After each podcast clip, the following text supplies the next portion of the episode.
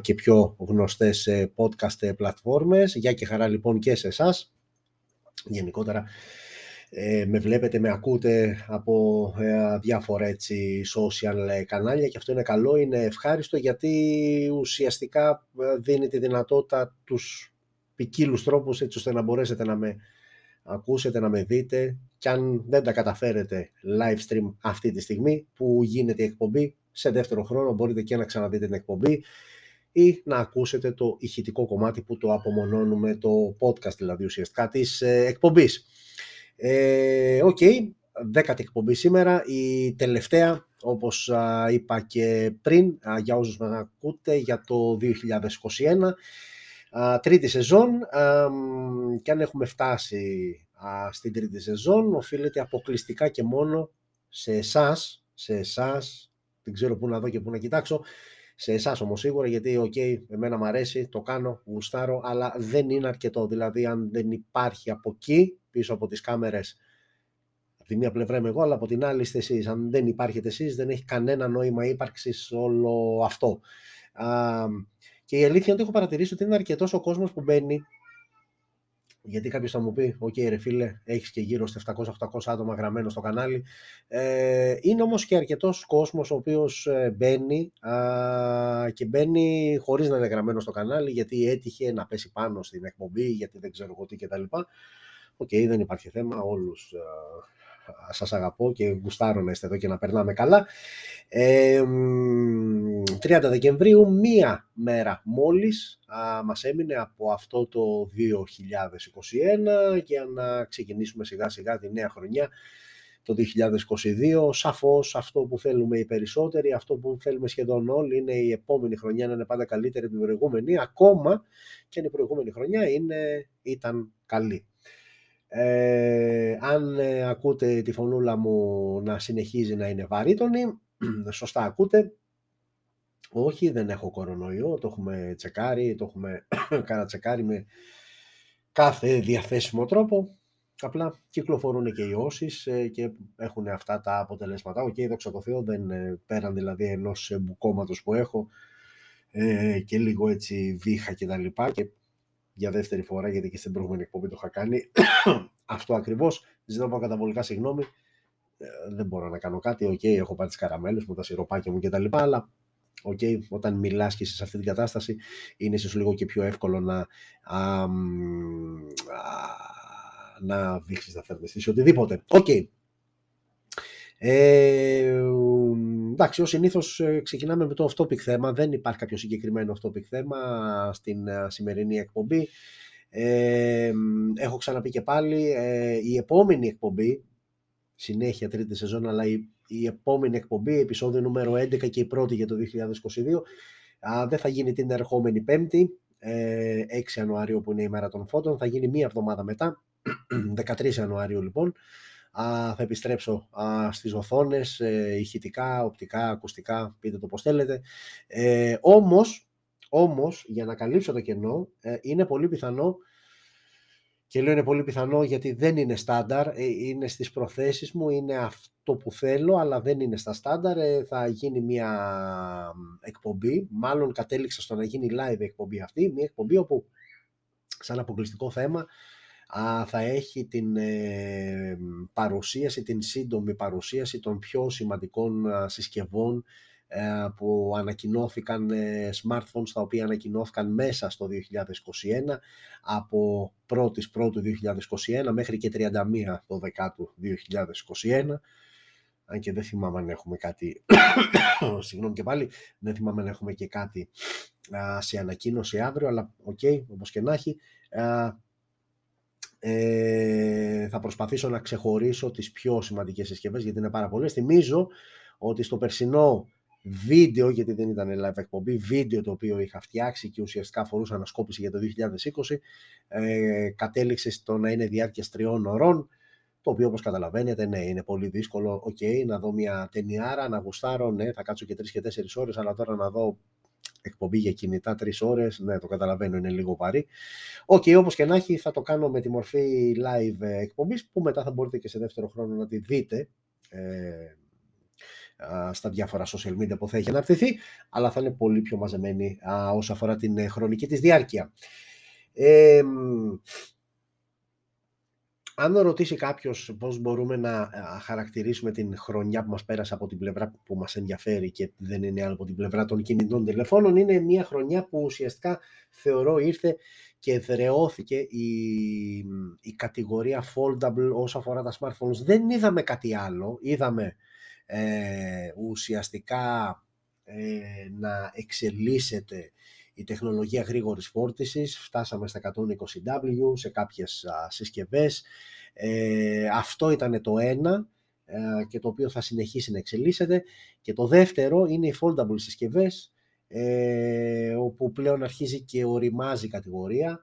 Αρχίζουν και βγαίνουν ολοένα και περισσότερες α, συσκευές, ολοένα και περισσότερες λοιπόν επιλογές. Είναι μια κατηγορία που ήρθε για να μείνει, ε, μάλιστα σήμερα στις ειδήσεις που έχουμε που έχω ξεχωρίσει για το τέλος, για το τρίτο μέρος εκπομπής, θα δείτε ένα, ε, μια ε, οπτική α, της ε, Samsung ε, όσο αφορά foldable συσκευή, η οποία πλέον θα διπλώνει στα τρία το ξέρω είναι σπαστικό και ξαναζητάω συγγνώμη, αλλά ναι, δεν μπορώ να κάνω κάτι. Ε, όπως καταλαβαίνετε λοιπόν, ε, θα, θα το δούμε αυτό όμως στο τρίτο μέρος ε, την ε, λογική της Samsung, την νέα λογική της Samsung όσο αφορά τις ε, foldable συσκευές. Ε, άρα λοιπόν, ναι, αν, αν μου πει κάποιος έτσι να ξεχωρίσουμε δύο πράγματα, αυτά, αυτά είναι ουσιαστικά τα δύο πράγματα που ξεχωρίζουμε στον κόσμο των smartphones ε, για το έτος 2021, εξέλιξη της τεχνολογίας γρήγορης φόρτισης και εδραίωση της foldable κατηγορίας ε, όσο αφορά αυτή την ε, καινούργια κατηγορία α, smartphones και τις όποιες δυνατότητες, ε, περισσότερες πλέον δυνατότητες ε, δίνουν στον χρήστη από τη στιγμή που μιλάμε για μια συσκευή η οποία ανοίγει έτσι, άρα σου δίνει μεγαλύτερη οθόνη, άρα ακόμα καλύτερο και πιο χρήσιμο multitasking ε, και σαν εργαλείο και σαν διασκέδαση και σαν gaming. Γενικότερα εδραιώθηκε η κατηγορία αυτή. OK, okay. κάτι άλλο όσο αφορά τα smartphones δεν έχω να πω. Τώρα από εκεί και πέρα το 2021 ήταν άλλη μια χρονιά ε, βουτηγμένη στον κορονοϊό. Όλα ξεκίνησαν το 2020 και όλα συνεχίστηκαν το 2021. Το 2022 δεν ξέρω, α, λογικά κάποια στιγμή θα φτάσουμε στο τέλος αυτής της πανδημίας με τον όποιο τρόπο, αλλά λογικά θα φτάσουμε πλέον, ε, αρχίζουμε να μπαίνουμε στην, στην τρίτη χρονιά α, του κορονοϊού ε, μια χρονιά η οποία σαφώς λιγότερο σκληροπυρηνική σε σύγκριση με το 2020 που όλα ήταν καινούργια, όλα ήταν για πρώτη φορά, ο φόβος, ο τρόμος ήταν μεγαλύτερος. Το 2021 ο κόσμος ήταν λίγο πιο εξοικειωμένος με την πανδημία. Παρά τα αυτά όμως και αυτή τη χρονιά κόσμος έφυγε ε, από κοντά μας εξαιτίας αυτού του ιού ε, ολόκληρος ε, χαμός ε, με τα εμβόλια, με την υποχρεωτικότητα, ε, με την αντιμετώπιση των κρουσμάτων, γενικότερα, και εδώ τώρα αναπευθύνομαι περισσότερο στη, στη δικιά μας χώρα, ε, γενικότερα αυτό που εγώ εισπράττω είναι έτσι ένα, ας το πούμε, ένα, ένα λαλούμ, ένα γενικότερα ό,τι να είναι όσο αφορά την αντιμετώπιση και με τα μέτρα. δεν μπορώ να προσπεράσω τα τελευταία αυτά μέτρα που αφορούν κυρίως την εστίαση την οποία την έχουν για να μην την πω τη λέξη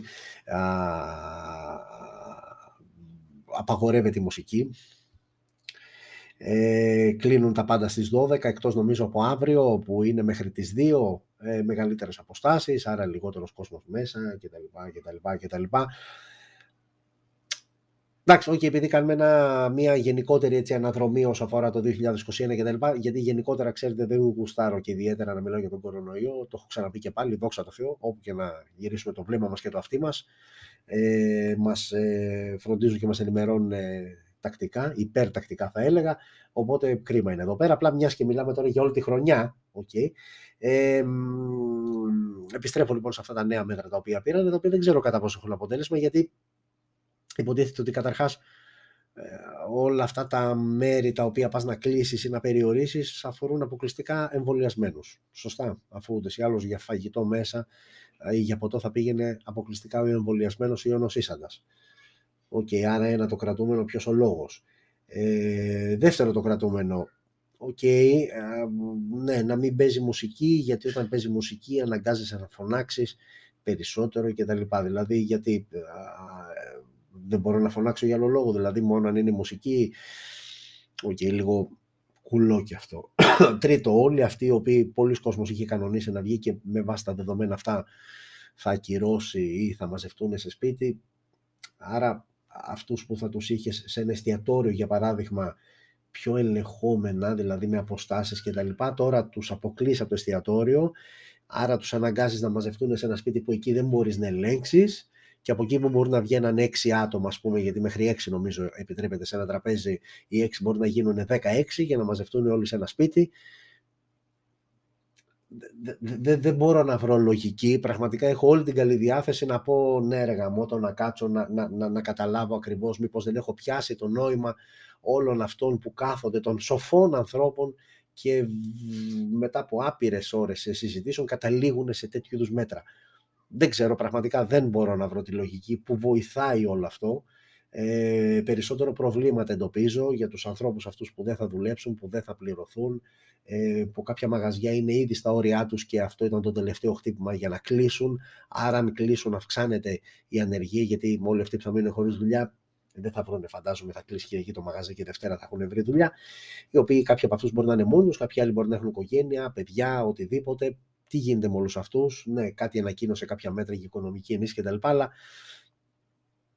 είναι λύσεις ε, του ποδαριού και της στιγμής χωρίς να λύνουν ουσιαστικά το πρόβλημα. OK, okay, δεν θέλω να μαυρίζω την κατάσταση και να χαρακτηρίζομαι απαισιόδοξος ή δεν ξέρω εγώ τι άλλο κτλ. Αλλά όπως και να έχει, ε, πάντα εγώ τουλάχιστον προσωπικά ε, προσπαθώ σε οτιδήποτε μου μου πασάρουν, μου δείχνουν, μου λένε, προσπαθώ πάντα να βρω τη λογική και αλήθεια με τις περισσότερες φορές δυσκολεύομαι να βρω τη λογική και αυτό είναι και το πλέον ανησυχητικό από όλα αυτά. Ε, άρα λοιπόν το 2021, άλλη μια χρονιά λοιπόν που ναι, ε, μας γέμισε από, συνεχίστηκε μάλλον μας γεμίζει με κορονοϊό και ότι η όλη αυτή η κατάσταση συνεπάγεται OK, okay, πάρα πολύ ωραία. Δεν έχω να πω κάτι άλλο. OK. Okay. Ε, οπότε πάμε σιγά σιγά να περάσουμε στο δεύτερο μέρος της εκπομπής που στο δεύτερο μέρος της εκπομπής για όλους όσους μας ξέρετε αλλά και δεν μας ξέρετε και μας βλέπετε και μας γνωρίζετε τώρα για πρώτη φορά ε, αφορά τις συσκευές οι οποίες ανακοινώθηκαν από την προηγούμενη πέμπτη μέχρι και σήμερα. Οπότε πάμε σιγά σιγά να δούμε αυτές τις συσκευές, ποιες είναι αυτές οι συσκευές και τα χαρακτηριστικά αυτών. Πάρα πολύ ωραία λοιπόν. Ε, να ξεκινήσουμε, να ξεκινήσουμε, πάμε να βλέπουμε και εικόνα. Ναι, εσείς στο YouTube μη μου διαμαρτύρεστε, σας φτιάχνω, έστω και λίγο μπακαλίστικα, αλλά σας φτιάχνω για να έχετε α, και εσείς εικόνα ε, και θα σας φτιάξω ευθύς αμέσως. Πού είμαστε; Ε, Ναι. Δώστε μου μισό λεπτάκι για να φτιάξω εδώ την εικόνα. Εδώ λοιπόν για να βλέπετε ουσιαστικά τη συσκευή γιατί αυτό με νοιάζει να βλέπετε την ε, συσκευή.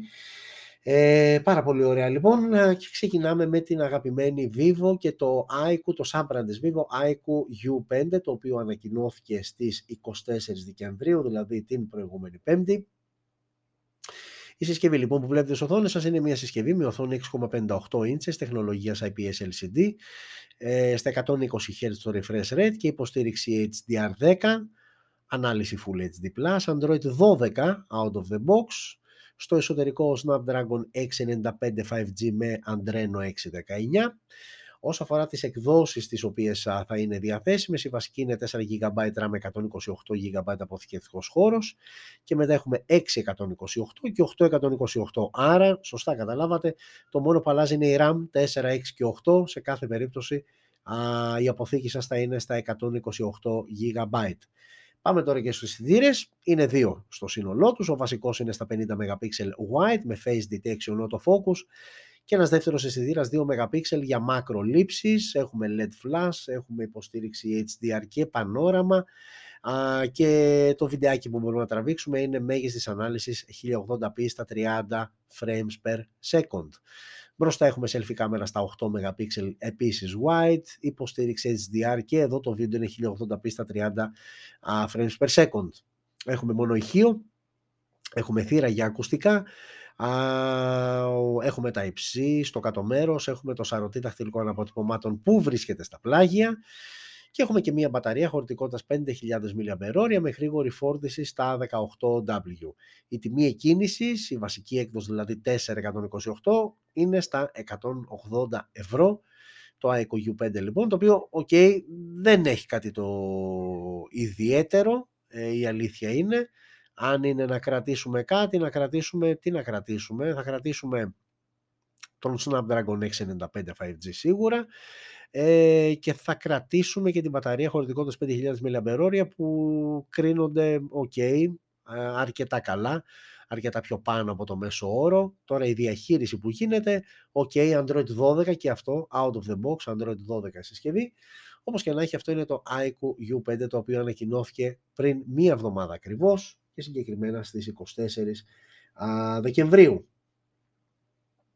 Ε, πάρα πολύ ωραία. Και πάμε στην επόμενη α, συσκευή η οποία είναι αυτή εδώ, μισό για να γυρίσω, είναι το Oppo A11s, εδώ να κοιτάζουμε καλύτερα γιατί αυτή είναι η οθόνη, ε, Oppo A11s, ε, βέβαια προσπαθώ να καταλάβω γιατί μου έχει ανοίξει το flash, αλλά OK, okay, εντάξει. Λοιπόν, όπως και να έχει, αυτό είναι το Oppo A11s, αυτό ανακοινώθηκε στις 27 του μήνα. Α, εδώ μιλάμε για πιο απλές ε, καταστάσεις. Α, συγκεκριμένα η οθόνη είναι 6,5 inches, τεχνολογίας APS LCD. Έχει όμως 90 Hz refresh rate, HD Plus η ανάλυση, 720x1600. Ε, Android 11 out of the box, Snapdragon 460 στο εσωτερικό με Adreno 610, 464, 428, 828 οι τρεις διαθέσιμες εκδόσεις. Πάμε τώρα και στους αισθητήρε ε, στο πίσω μέρος, ε, βασικός 13 MP wide και άλλοι δύο αισθητήρε από 2 MP για μάκρο λήψεις και αποτύπωση βάθους, LED flash, HDR πανόραμα και λήψη βίντεο 1080p στα 30 fps. Μπροστά η selfie κάμερα είναι στα 8 MP wide, HDR υποστήριξη και επίσης βίντεο 1080 στα 30 frames per second. Έχουμε μονοϊχείο, έχουμε θύρα για ακουστικά, έχουμε τα υψί στο κάτω μέρος και εδώ έχουμε μια μπαταρία 5.000 mAh με γρήγορη φόρτιση στα 18W, ό,τι ακριβώς δηλαδή και πριν στο iQOO U5, το ίδιο ακριβώς και στο A11s από την OPPO. Εδώ όμως η τιμούλα είναι λίγο πιο χαμηλή. Ξεκινάμε στη βασική έκδοση που είναι 464, 64 GB αποθηκευτικός χώρος, όντως, ε, γιατί νόμιζα ότι το διάβασα λάθος, αλλά όντως 64 GB αποθηκευτικός χώρος που νομίζω ότι πλέον είναι, δεν αρκεί ε, με το λογισμικό μέσα και άντε να σου μείνουν άλλα 20 GB. OK, okay, όπως και να έχει, η βασική έκδοση ξεκινάει από τα 140 ευρώ. Ε, Oppo A11S δεν έχει κάτι το ιδιαίτερο για να σταθούμε, για να ξαναδούμε κτλ. Τα, τα καλά όμως ε, ξεκινάνε τώρα και τελειώνουν γιατί ε, θα πάμε στην ε, Xiaomi και στην ανακοίνωση της 12 σειράς η οποία παρτίζεται από τρεις συσκευές προς το παρόν. Υπάρχει και το Ultra σίγουρα, τώρα θα βγάλει και κάποιες άλλες εκδόσεις, i και τα λοιπά, θα το δούμε στην πορεία. Τρεις λοιπόν οι συσκευές που ανακοινώθηκαν από τη Xiaomi, από τη σειρά 12, η 12X που είναι η πιο οικονομική, η 12 και η 12 Pro. Τρεις οι συσκευές. Εξωτερικά Εάν τις δείτε καμία απολύτως διαφορά, διαφορά μόνο στο μέγεθος της οθόνης, αλλά κατά τα άλλα καμία απολύτως διαφορά, τώρα αυτό που βλέπετε στην οθόνη σας είναι το 12X, Xiaomi 12X, το πιο οικονομικό. Πάμε λοιπόν να δούμε και σιγά σιγά να πάμε και στα 12-12 Pro να δούμε τι παραπάνω έχουν να μας δώσουν. Ξεκινάμε από την οθόνη που είναι μικρή, δηλαδή για εσάς που θέλετε μικρές οθόνες με δυνατά χαρακτηριστικά το 12X είναι μια πολύ καλή επιλογή. 6,28 inches τεχνολογίας OLED με 120 Hz refresh rate, Dolby Vision και υποστήριξη HDR10+, ενώ έχουμε και προστασία Gorilla Glass Victus που είναι ό,τι καλύτερο σε Gorilla Glass υπάρχει αυτή τη στιγμή. Άρα, ok, super wow για κάποιον που ξαναλέω και πάλι που θέλει pocket διαστάσεις, εντάξει, όχι ακριβώς pocket, αλλά μαζεμένες διαστάσεις, η οθόνη του 12X είναι πάρα πολύ καλή. Πάμε τώρα και στα υπόλοιπα. Android 12 out of the box μέσω του MIUI 13, Snapdragon 870 5G στο εσωτερικό με Adreno X50. Η συσκευή θα είναι διαθέσιμη σε τρεις εκδόσεις με βασική αυτή με 8 GB RAM με 128 GB αποθηκευτικός χώρος. Πάμε σε 8256 και πάμε και σε 12256. Δεν υπάρχει θέση για κάρτα microSD αλλά νομίζω μικρό το κακό γιατί σου δίνει επιλογές 128 και 256 που για τους περισσότερους είναι ok. Και πάμε τώρα και στους αισθητήρες στο πίσω μέρος, τρεις στο σύνολό τους. Έχουμε τον βασικό που είναι 50 MP wide, με face detection το focus και οπτική σταθεροποίηση. Έχουμε έναν δεύτερο αισθητήρα 13 MP ultra wide και έχουμε και έναν τρίτο αισθητήρα 5 MP telephoto macro με auto focus. Έχουμε dual LED, dual tone flash, υποστήριξη HDR πανόραμα, ok. Και πάμε τώρα στο βίντεο που μπορείς να τραβήξεις με, τους, ε, με την πίσω κάμερα του 12X. 8K στα 24 frames per second, 4K στα 30 και 60 frames per second και από εκεί πέρα 1080 στα 30, 120, 240 και 960 το slow mo δηλαδή, FPS, ενώ η συσκευή ε, ε, έχουμε και γυροσκόπιο. Μπροστά η selfie κάμερα είναι στα 32 MP wide, HDR πανόραμα και λήψη βίντεο 1080 στα 30 και 60 frames per second, αλλά και 720p στα 120 frames per second. Έχουμε στέρεα ηχεία, δεν έχουμε θύρα για ακουστικά, έχουμε 24 bit ήχο ε, και εδώ α, συνεργασία που το έχουμε δει με τις περισσότερες Xiaomi συσκευές mid-range και flagship ε, με την γνωστή Harman Kardon και πάμε τώρα, έχουμε ε, τρίμπαντο assistant ε, GPS, έχουμε NFC, έχουμε θύρα υπερήθρων, έχουμε Type-C στο κάτω μέρος. Ο σαρωτής δαχτυλικών αποτυπωμάτων βρίσκεται α, κάτω από την οθόνη, ενώ έχουμε και μια μπαταρία 4.500 mAh με γρήγορη φόρτιση στα 67W. Α, σύμφωνα με τη Xiaomi μια πλήρης φόρτιση α, πραγματοποιείται 0% σε 39 δευτερόλεπτα, τεχνολογία Power Delivery τρίτης γενιάς και Quick Charge 4. Συγγνώμη και πάλι. Τιμή εκκίνησης για την βασική έκδοση, που η βασική έκδοση είναι 828, τα 450 ευρώ. Ε, ένα γενικό συμπέρασμα, έχουμε πολύ καλή οθόνη στο 12X, είμαστε καλά σε επεξεργαστή, είμαστε upper, upper mid-range κατηγορία, μικρομεσαία αλλά καλή μικρομεσαία συσκευή, έχουμε στέρεο ηχεία και τα λοιπά, καλό ήχο. Γενικότερα είναι ένα πολύ ενδιαφέρον σύνολο το 12X και στα λεφτά του νομίζω ότι είναι μια αρκετά καλή επιλογή. Είναι τέλος πάντων από τις συσκευές αυτές που λες ναι, αν φτάνει το budget σου σε αυτά τα χρήματα, 400 plus, ναι οφείλεις να την δεις. Οκ, αυτό ήταν το Xiaomi 12X και πάμε στο επόμενο. Αλλάζω φωτογραφία, αλλά ξαναλέω και πάλι ότι εξωτερικά δεν έχει καμία διαφορά. δεν υπάρχει καμία διαφορά μεταξύ των τριών συσκευών πέραν, πέραν μεγέθους οθόνης. θα μιλήσουμε λοιπόν για το Xiaomi 12. Πάμε να δούμε λοιπόν το Xiaomi 12 τι παραπάνω έχει να σου δώσει από το 12X. Ε, να ξεκινήσουμε από την οθόνη η οποία είναι ακριβώς ίδια με το 12X. Πάμε όμως τώρα στον επεξεργαστή, γιατί εκεί εντοπίζεται η πρώτη σημαντική διαφορά. Εδώ πλέον έχουμε τον κορυφαίο και ολοκένουργιο επεξεργαστή από την ε, Qualcomm, τον Snapdragon 8 Generation 1, πρώτης γενιάς δηλαδή, με Adreno 730, άρα εδώ ανεβαίνουμε επίπεδο, πάμε σε flagship επίπεδο, φεύγουμε δηλαδή από mid, upper, mid range και πάμε σε flagship επίπεδο. Πάμε τώρα και στις κάμερες, ο βασικός αισθητήρας είναι ίδιος στα 50 MP με face detection το focus και οπτική σταθεροποίηση. Ο δεύτερος αισθητήρας είναι ακριβώς ο ίδιος, ο τρίτος αισθητήρας είναι ακριβώς ο ίδιος. Μάλιστα. Άρα έρχεται κάποιος και σου λέει στις κάμερες δεν έχουμε κάποια διαφορά. Όντως έχουμε όμως στο βίντεο, γιατί πλέον και λόγω επεξεργαστή, και εδώ η ανάλυση είναι 8K στα 24 ε, frames per second, αλλά με υποστήριξη HDR10, 4K στα 30 frames per second με υποστήριξη HDR10+, ενώ το 1080p είναι στα 30, 120, 240 και 960. Εδώ έχουμε plus άλλη μία στα 720p ε, σε ανάλυση 1920 frames per second με γυροσκόπιο. Άρα ουσιαστικά λοιπόν ο πολύ καλύτερος επεξεργαστής σου δίνει και περισσότερες ε, δυνατότητες όσο αφορά την ε, λήψη βίντεο.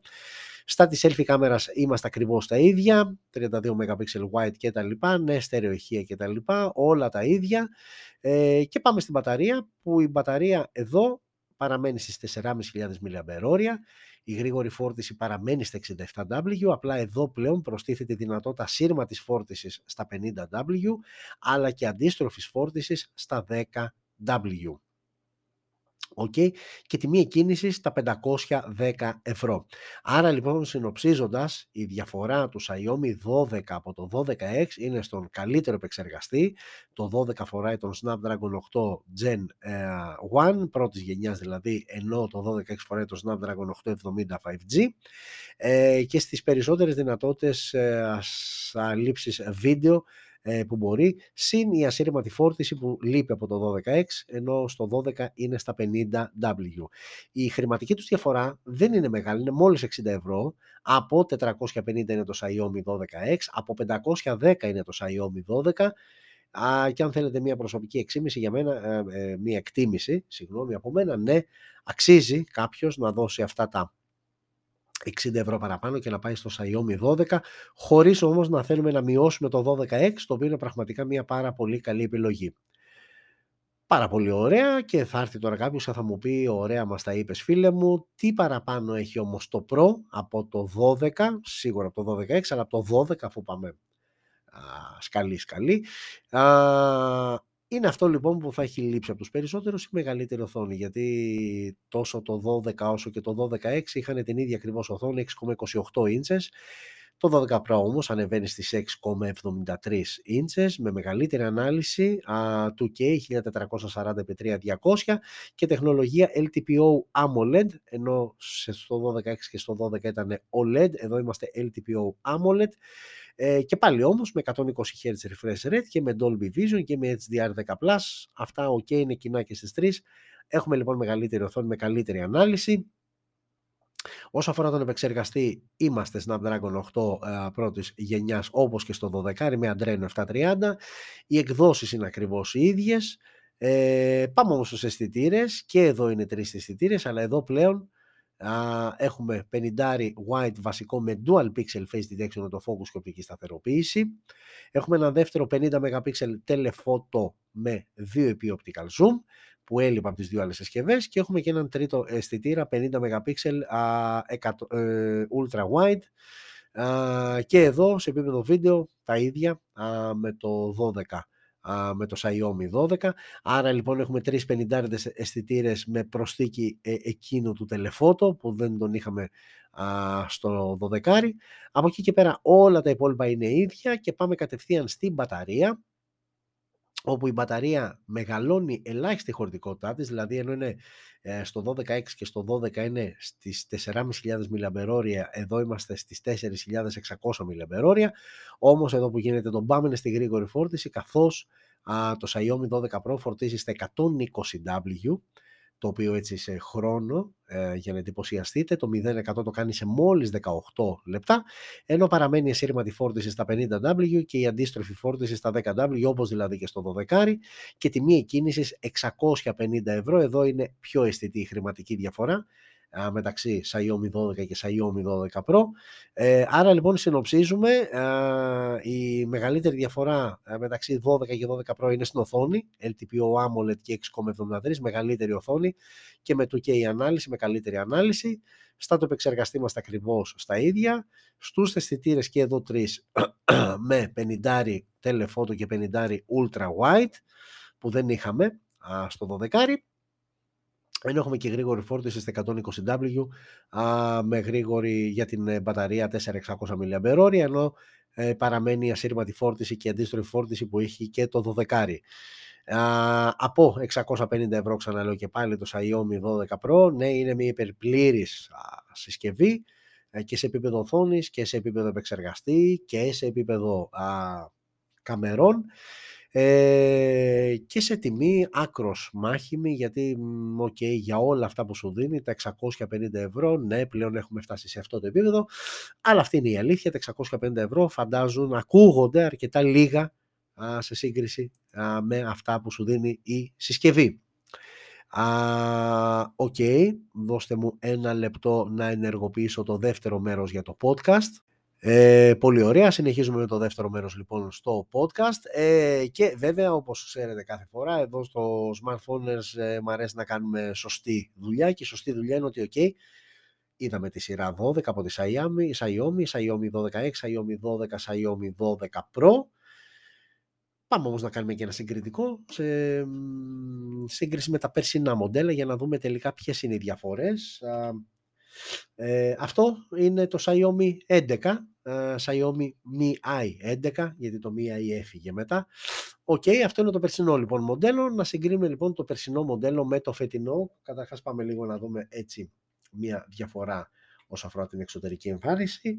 Ε, OK, okay, αρκετές οι διαφορές και σε επίπεδο αισθητήρων στο πίσω μέρος και στην οθόνη που selfie κάμερα ενώ πέρυσι ήταν πάνω αριστερά η τρυπούλα α, φέτος είναι στη μέση πάμε όμως στην ουσία και η ουσία είναι να δούμε ποιες είναι οι διαφορές με το περσινό Xiaomi 11 α, αμέσως αμέσως ε, πέρυσι το Xiaomi 11 και αφήνω αυτό στην οθόνη σας, είχε μεγαλύτερη οθόνη, 6,81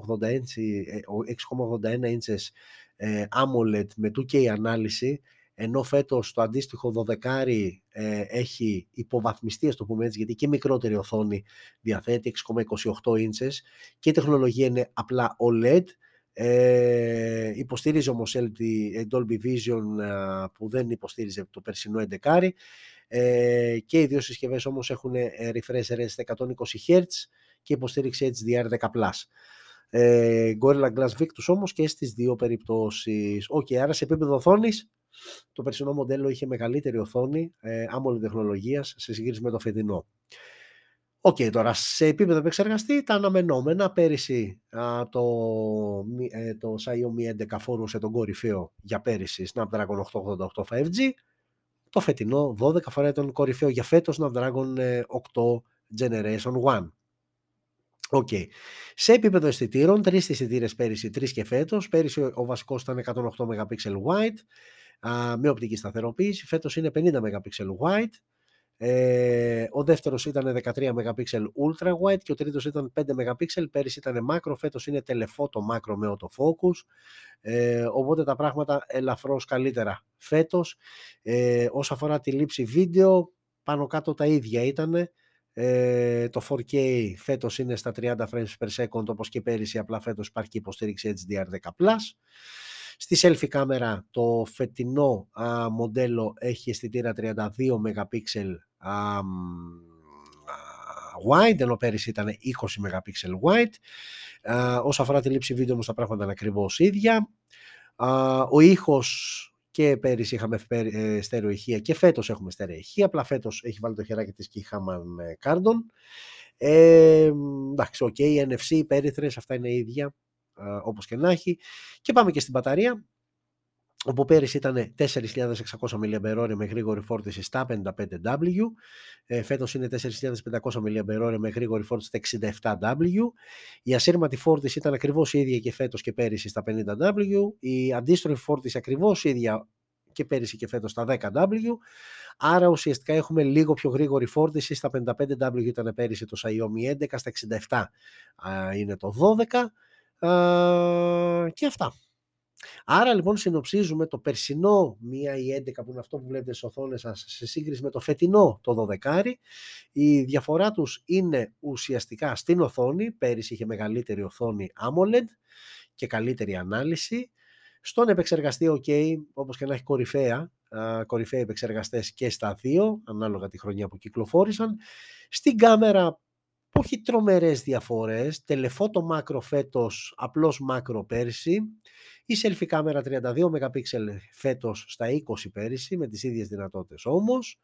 Ε, τρεις, τρεις μπάντες υποστήριζε το GPS, δύο πέρυσι και 67W γρήγορη φόρτιση πέρυσι, 55 φέτος. Άρα αμέσως αμέσως, αν κάποιος έχει το Xiaomi Mi 11, προσωπικά θεωρώ ότι δεν έχει κανένα λόγο να πάει στο 12 ε, συγκριτικά όμως, οι δύο συσκευές, η περσινή με τη φετινή, ε, έχουν κάποιες διαφορές, αλλά όχι τόσο έντονες όσο θα περίμενε κάποιος με βασικό, ας το πούμε, φρένο που θα μου έβαζε στο να πάω στο 12 η οθόνη που είναι, μεγα... είναι μεγαλύτερη περσινή οθόνη, γενικότερα μένα μου αρέσουν οι μεγάλες οθόνες, αλλά γούστα είναι αυτά, μεγαλύτερη λοιπόν πέρυσι οθόνη και AMOLED την περσινή οθόνη, OLED η φετινή και με και ανάλυση περσινή οθόνη στο Xiaomi Mi 11 α, με 1080 1080 ε, με ε, Full HD Plus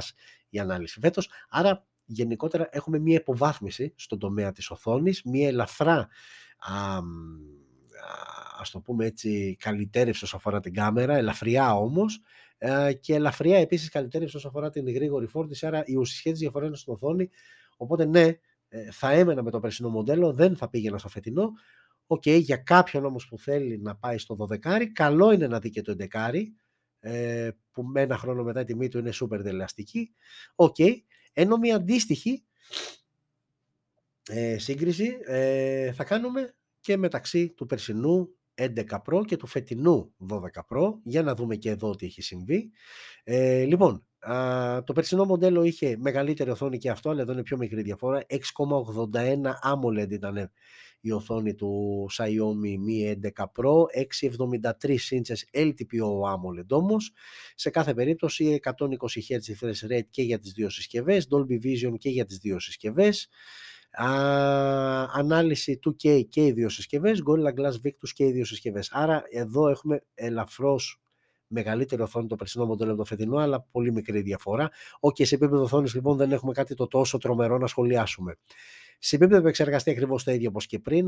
Πέρυσι Snapdragon 888 5G, φέτος Snapdragon 8 Generation 1, ok. Στις κάμερες 50 MP wide ο βασικός αισθητήρας και πέρυσι και φέτος. Α, πέρυσι 8 MP periscope telephoto, φέτος 50 MP telephoto με 2 επί optical zoom, πέρυσι ήταν 5 επί optical zoom, ενώ τρίτος αισθητήρας 13 MP ultra wide πέρυσι, φέτος 50 MP ultra wide. Α, φέτος έχουμε dual ε, LED, dual tone flash, πέρυσι είχαμε απλό LED flash. Α, ενώ και σε βίντεο τα πράγματα είναι ελαφρώς καλύτερα στις δυνατότητες μάλλον λήψης βίντεο 1080 στα 30, 60, 120, 240 και 960 φέτος ενώ πέρυσι ήταν μόλις 1080 στα 30 και 60 ενώ τόσο πέρυσι όσο και φέτος μπορούμε να τραβήξουμε ε, βίντεο μέγιστης ανάλυσης 8K στα 24 fps και 4K στα 30 και 60 fps. Selfie κάμερα τα ίδια όπως και πριν, 32 MP φέτος, 20 MP πέρυσι. Στέρεο ηχεία, ναι. δύο μπάντες στο GPS, το Assistant GPS πέρυσι, τρεις μπάντες ε, φέτος. Και πάμε και στην μπαταρία. Πέρυσι ήταν χωρητικότητας 5.000 mAh με γρήγορη φόρτιση στα 67W. Φέτος είναι 4.600 mAh, μικρή είναι λίγο χωρητικότητα, αλλά πλέον εκτιναχθήκαμε στα 120W γρήγορης φόρτισης. Ενώ η ασύρματη φόρτιση πέρυσι ήταν στα 67W, φέτος είναι στα 50W. Η, ασύρματη φόρτιση, η αντίστροφη φόρτιση παρέμεινε ίδια, 10W και πέρυσι και φέτος. Άρα λοιπόν το περσινό μοντέλο, το περσινό δηλαδή Xiaomi Mi 11 Pro με το φετινό 12 Pro έχουν πάνω κάτω την ίδια οθόνη, έχουν κορυφαίους επεξεργαστές και τα δύο. Στα της κάμερας η ουσιαστική τους διαφορά είναι ότι πέρυσι είχαμε έναν 8 MP periscope telephoto, φέτος έχουμε έναν 50 MP telephoto, με μικρότερο όμως optical zoom, 2 επί φέτος, 5 επί πέρυσι. Ε, έχουμε μεγαλύτερη ανάλυση αισθητήρα μπροστά, α, αλλά η ουσιαστική τους διαφορά για μένα είναι καθαρά στην μπαταρία. Πέρυσι 5.000 στα 67W, φέτος 4.600 στα 120W, άρα είναι τι σε ενδιαφέρει περισσότερο, μεγαλύτερη μπαταρία με, με 67W γρήγορη φόρτιση ή ελαφρώς μικρότερη μπαταρία με γρήγορη φόρτιση όμως στα 120W. Συν ότι το περσινό μοντέλο ασύρματα, γιατί πολλοί παίζουν, πολλοί κόσμος παίζει με ασύρματη φόρτιση, ε, το όπου και φαίνεται λίγο έτσι. Τέλος πάντων, το περσινό μοντέλο φόρτιζε στα, 100, στα 67W, ενώ το φετινό, το Xiaomi 12 Pro φορτίζει στα 50W. Πάνω κάτω λοιπόν τα ίδια θα σας πω, ότι και εδώ προφανώς και δεν αξίζει τόσο η αναβάθμιση από το Xiaomi Mi 11 Pro να πας στο 12 Pro. Ε, και γενικότερα, ναι, ε, ξαναλέω και πάλι είναι μια ε, super wow, ολοκληρωμένη συσκευή και πάμε λίγο να γυρίσουμε εδώ, σε μένα του Facebook δηλαδή, να γυρίσουμε εδώ. Ε, και ναι, να με δείτε κι εσείς, γιατί δεν με βλέπουν μόνο το Facebook. Ε, αυτό λοιπόν που έλεγα είναι ότι, ok, το Xiaomi 12 Pro είναι μια ολοκληρωμένη συσκευή, σου προσφέρει πάρα πολλά πράγματα, αλλά έτσι σε αυτά τα συγκριτικά που κάναμε, που μου αρέσει να τα κάνω, γιατί ξέρετε πολλές φορές εντυπωσιαζόμαστε από κάποιες συσκευές, αλλά ρε γάμο το πάμε να δούμε την ουσία, πάμε να δούμε δηλαδή τι παραπάνω ήρθε η εταιρεία και έβαλε στο φετινό μοντέλο σε σύγκριση με το περσινό και αν αξίζει αναβάθμιση και αν αξίζει και όλος αυτός ο ντόρος ή απλά πήρε μια συσκευή, τη χάιδεψε λίγο, έκανε έτσι λίγο δύο-τρεις πινελιές και αυτό είναι όλο. Ε, γενικότερα, το γενικότερο συμπέρασμα μέχρι στιγμής, γιατί περιμένουμε να δούμε και το 12 το Ultra που θα είναι η κορυφαία των κορυφαίων, αλλά μέχρι στιγμής έτσι ένα πρώτο συμπέρασμα είναι ότι η Xiaomi με την 12 ε, σειρά, με τη σειρά 12, 12X, 12 και 12 Pro ε, δεν έχει κάνει μια κάποια τεράστια διαφορά, κάποια εντυπωσιακή διαφορά, ένα άλμα ας πούμε, σε σύγκριση με τα περσινά μοντέλα με την σειρά 11 δηλαδή. Περιμένουμε και τις υπόλοιπες συσκευές που θα ολοκληρώσουν τη σειρά 12, αλλά μέχρι στιγμής και με αυτά που βλέπουμε δεν έχουμε δει κάτι το τρομερό. Παρά τα αυτά όμως μιλάμε για τρεις καλές συσκευές και πάνω απ' όλα Xiaomi ε, ίσον μάχημες τιμές. Και τουλάχιστον μέχρι αυτές που είδαμε, γιατί το Ultra φαντάζομαι θα ξεφύγει, αλλά μέχρι στιγμής με αυτά που βλέπουμε ε, είμαστε καλά σε επίπεδο τιμών και άκρος ανταγωνιστικές. Πάρα πολύ ωραία και κάπως έτσι φτάνουμε στο τρίτο μέρος της εκπομπής, που το τρίτο μέρος α, περιλαμβάνει κάποιες α, ειδήσεις που έχουμε ξεχωρίσει α, και έτσι θα ήθελα να τις ε, μοιραστώ μαζί σας. Η πρώτη είδηση και δεν ε, μας προκαλεί καθόλου α, εντύπωση έχει να κάνει με αυτό εδώ. Πάμε λίγο πάλι να το α, γυρίσω α, εδώ για να βλέπετε κι εσείς. Η πρώτη λοιπόν είδηση έχει να κάνει με αυτό που βλέπετε στο οθόνες σας, το στέμα στο TikTok που είναι και η εφαρμογή η οποία ξεπέρασε την Google σε επισκεψιμότητα για το 2021, 21 συγγνώμη. Είναι η εφαρμογή λοιπόν που ε, ε, παρουσίασε την μεγαλύτερη ε, επισκεψιμότητα για το 2021. Άκρος λογικό. Είναι μια εφαρμογή που κερδίζει όλο ένα και περισσότερους χρήστες. Βιντεάκια, άλλα δημιουργικά, άλλα αστεία, άλλα ενημερωτικά, άλλα δημιουργικά, οτιδήποτε. Ε, και φανταστείτε, για να καταλάβετε και το μέγα άλμα που έχει κάνει, γιατί το TikTok είναι μια εφαρμογή η οποία πραγματικά ε, πρέπει κάπου σε κάποιο σημείο στα κεντρικά τους γραφεία, στα headquarters που λέγεται στο χωριό μου, να έχουν πιάσει τον κορονοϊό και να τον έχουν βάλει σε μια άκρη κάπου σαν εικόνισμα, σαν δεν ξέρω εγώ τι γιατί. Γιατί το TikTok είναι μία από τις εφαρμογές που άνθησαν, που έγινε αυτό που έγινε ε, μέσα στον κορονοϊό και κυρίως α, στις αρχές όταν ο κόσμος είχε κλειστεί στο σπίτι έψαχνε τρόπους διασκέδασης, να περάσει την ώρα του κτλ. Και, και ξαφνικά το TikTok το οποίο υπήρχε, αλλά οι περισσότεροι δεν το ξέρανε καν και δεν ξέρω τον εαυτό μου και εγώ μέσα στον κορονοϊό το έμαθα, το TikTok. Ε, έφτασε εκεί που έφτασε και σκεφτείτε λοιπόν ότι το TikTok αυτό, αυτό πήγα να σας πω ήταν μια εφαρμογή α, που ήταν στο νούμερο 7 για το 2020 και από το νούμερο 7 μέσα στο 2021 έγινε ο βασιλιάς και είναι πλέον το νούμερο 1. Α, φανταστείτε ότι κάποιες άλλες ε, εφαρμογές που βρίσκονται στην ίδια λίστα αλλά πιο κάτω είναι Facebook, ε, Amazon, YouTube, Twitter, WhatsApp. Μιλάμε για επισκεψιμότητα σε αυτά τα brands ε, που είναι από τις 10 ε, κορυφαίες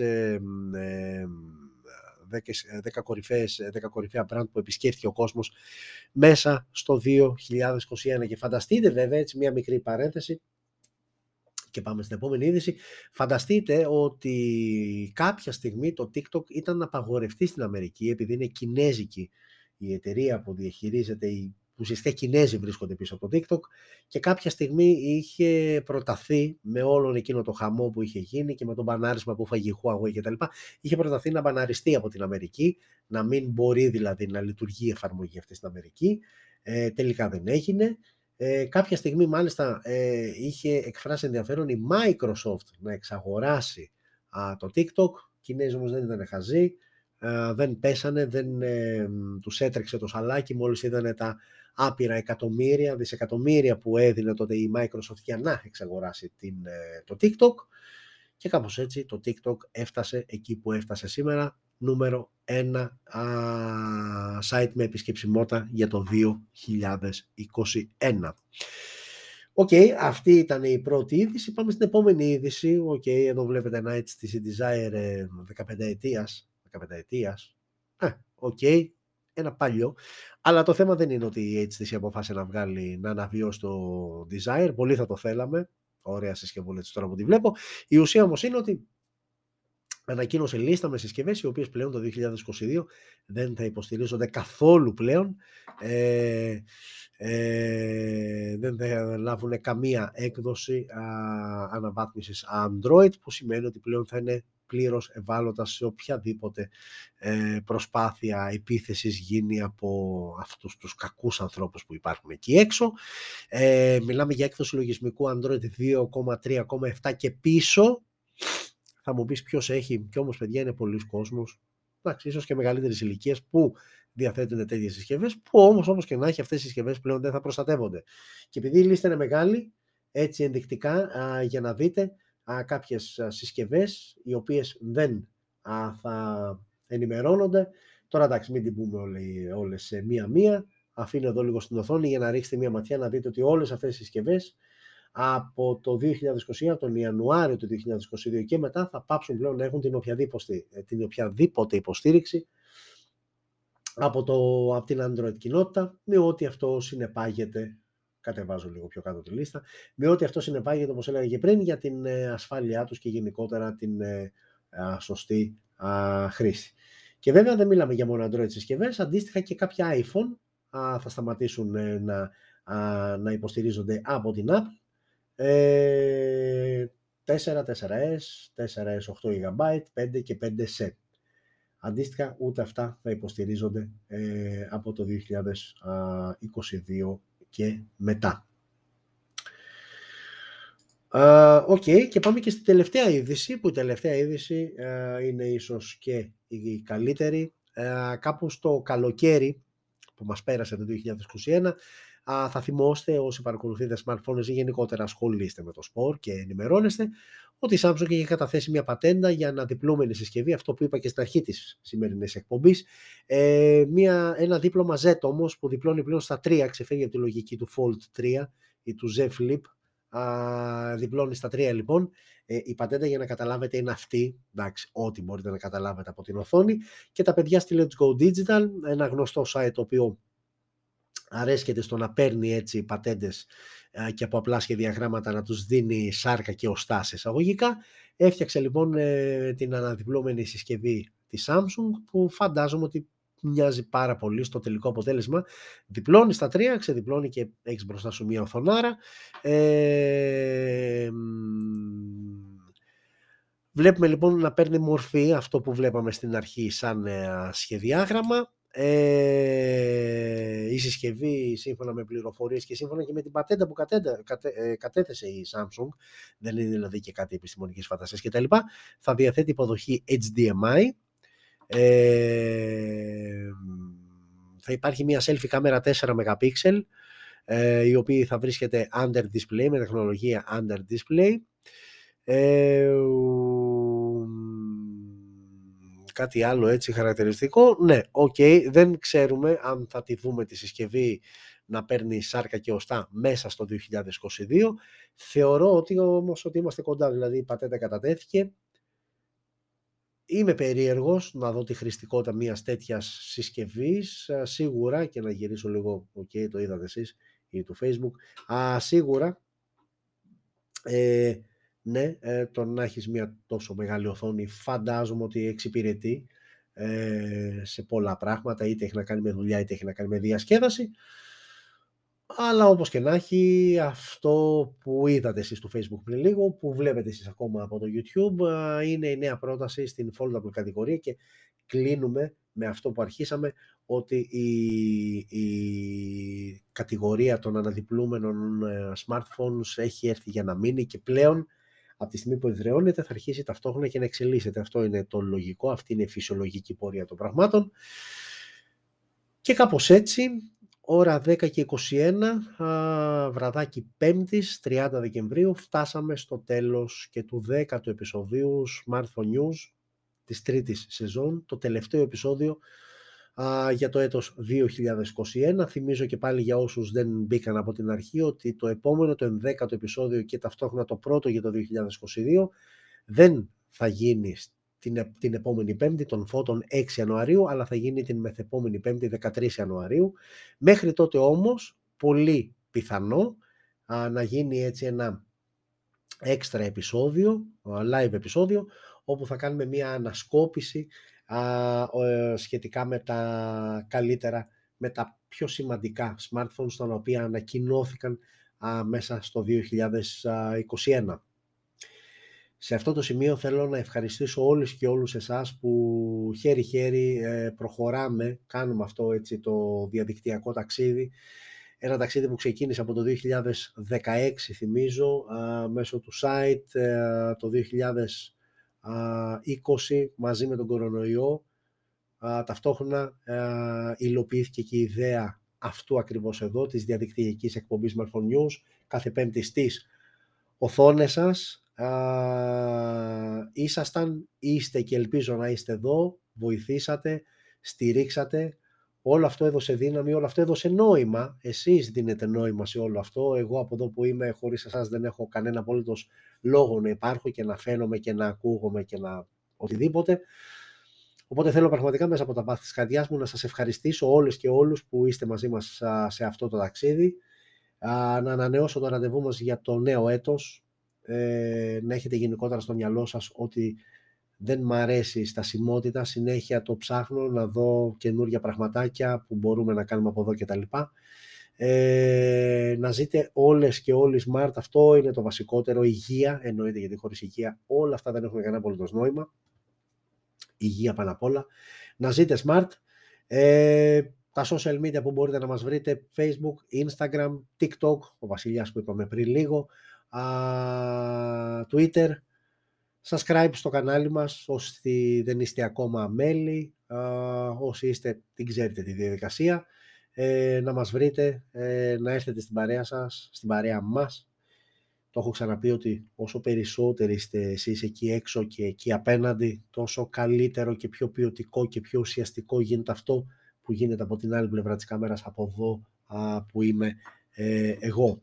Ε, οπότε και πάλι να περάσετε σούπερ αύριο, ό,τι και αν έχετε επιλέξει. Ξέρω ότι εσείς που το έχετε επιλέξει να πάτε έξω λίγο ανατράπηκαν τα σχέδια. Αλλά όπως και να έχει, να περάσετε όλοι σούπερ, να περάσετε καλά, με προσοχή. Δυστυχώς ο καιρός το απαιτεί με όλα αυτά που συμβαίνουν ε, γύρω μας.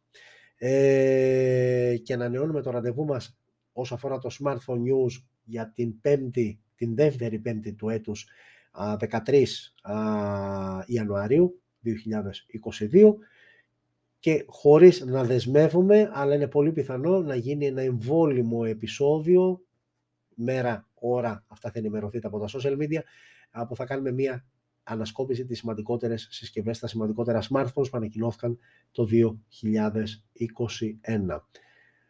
Ξεκινάω και χαιρετάω εσάς από μας βλέπετε από το κανάλι μας στο YouTube. Φιλιά σε όλες και όλους.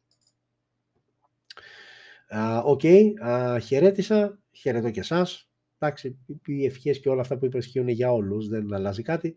Ε, οπότε, α, φιλιά σε όλους και όλους, ανανεώνουμε το ραντεβού μας για το 2022.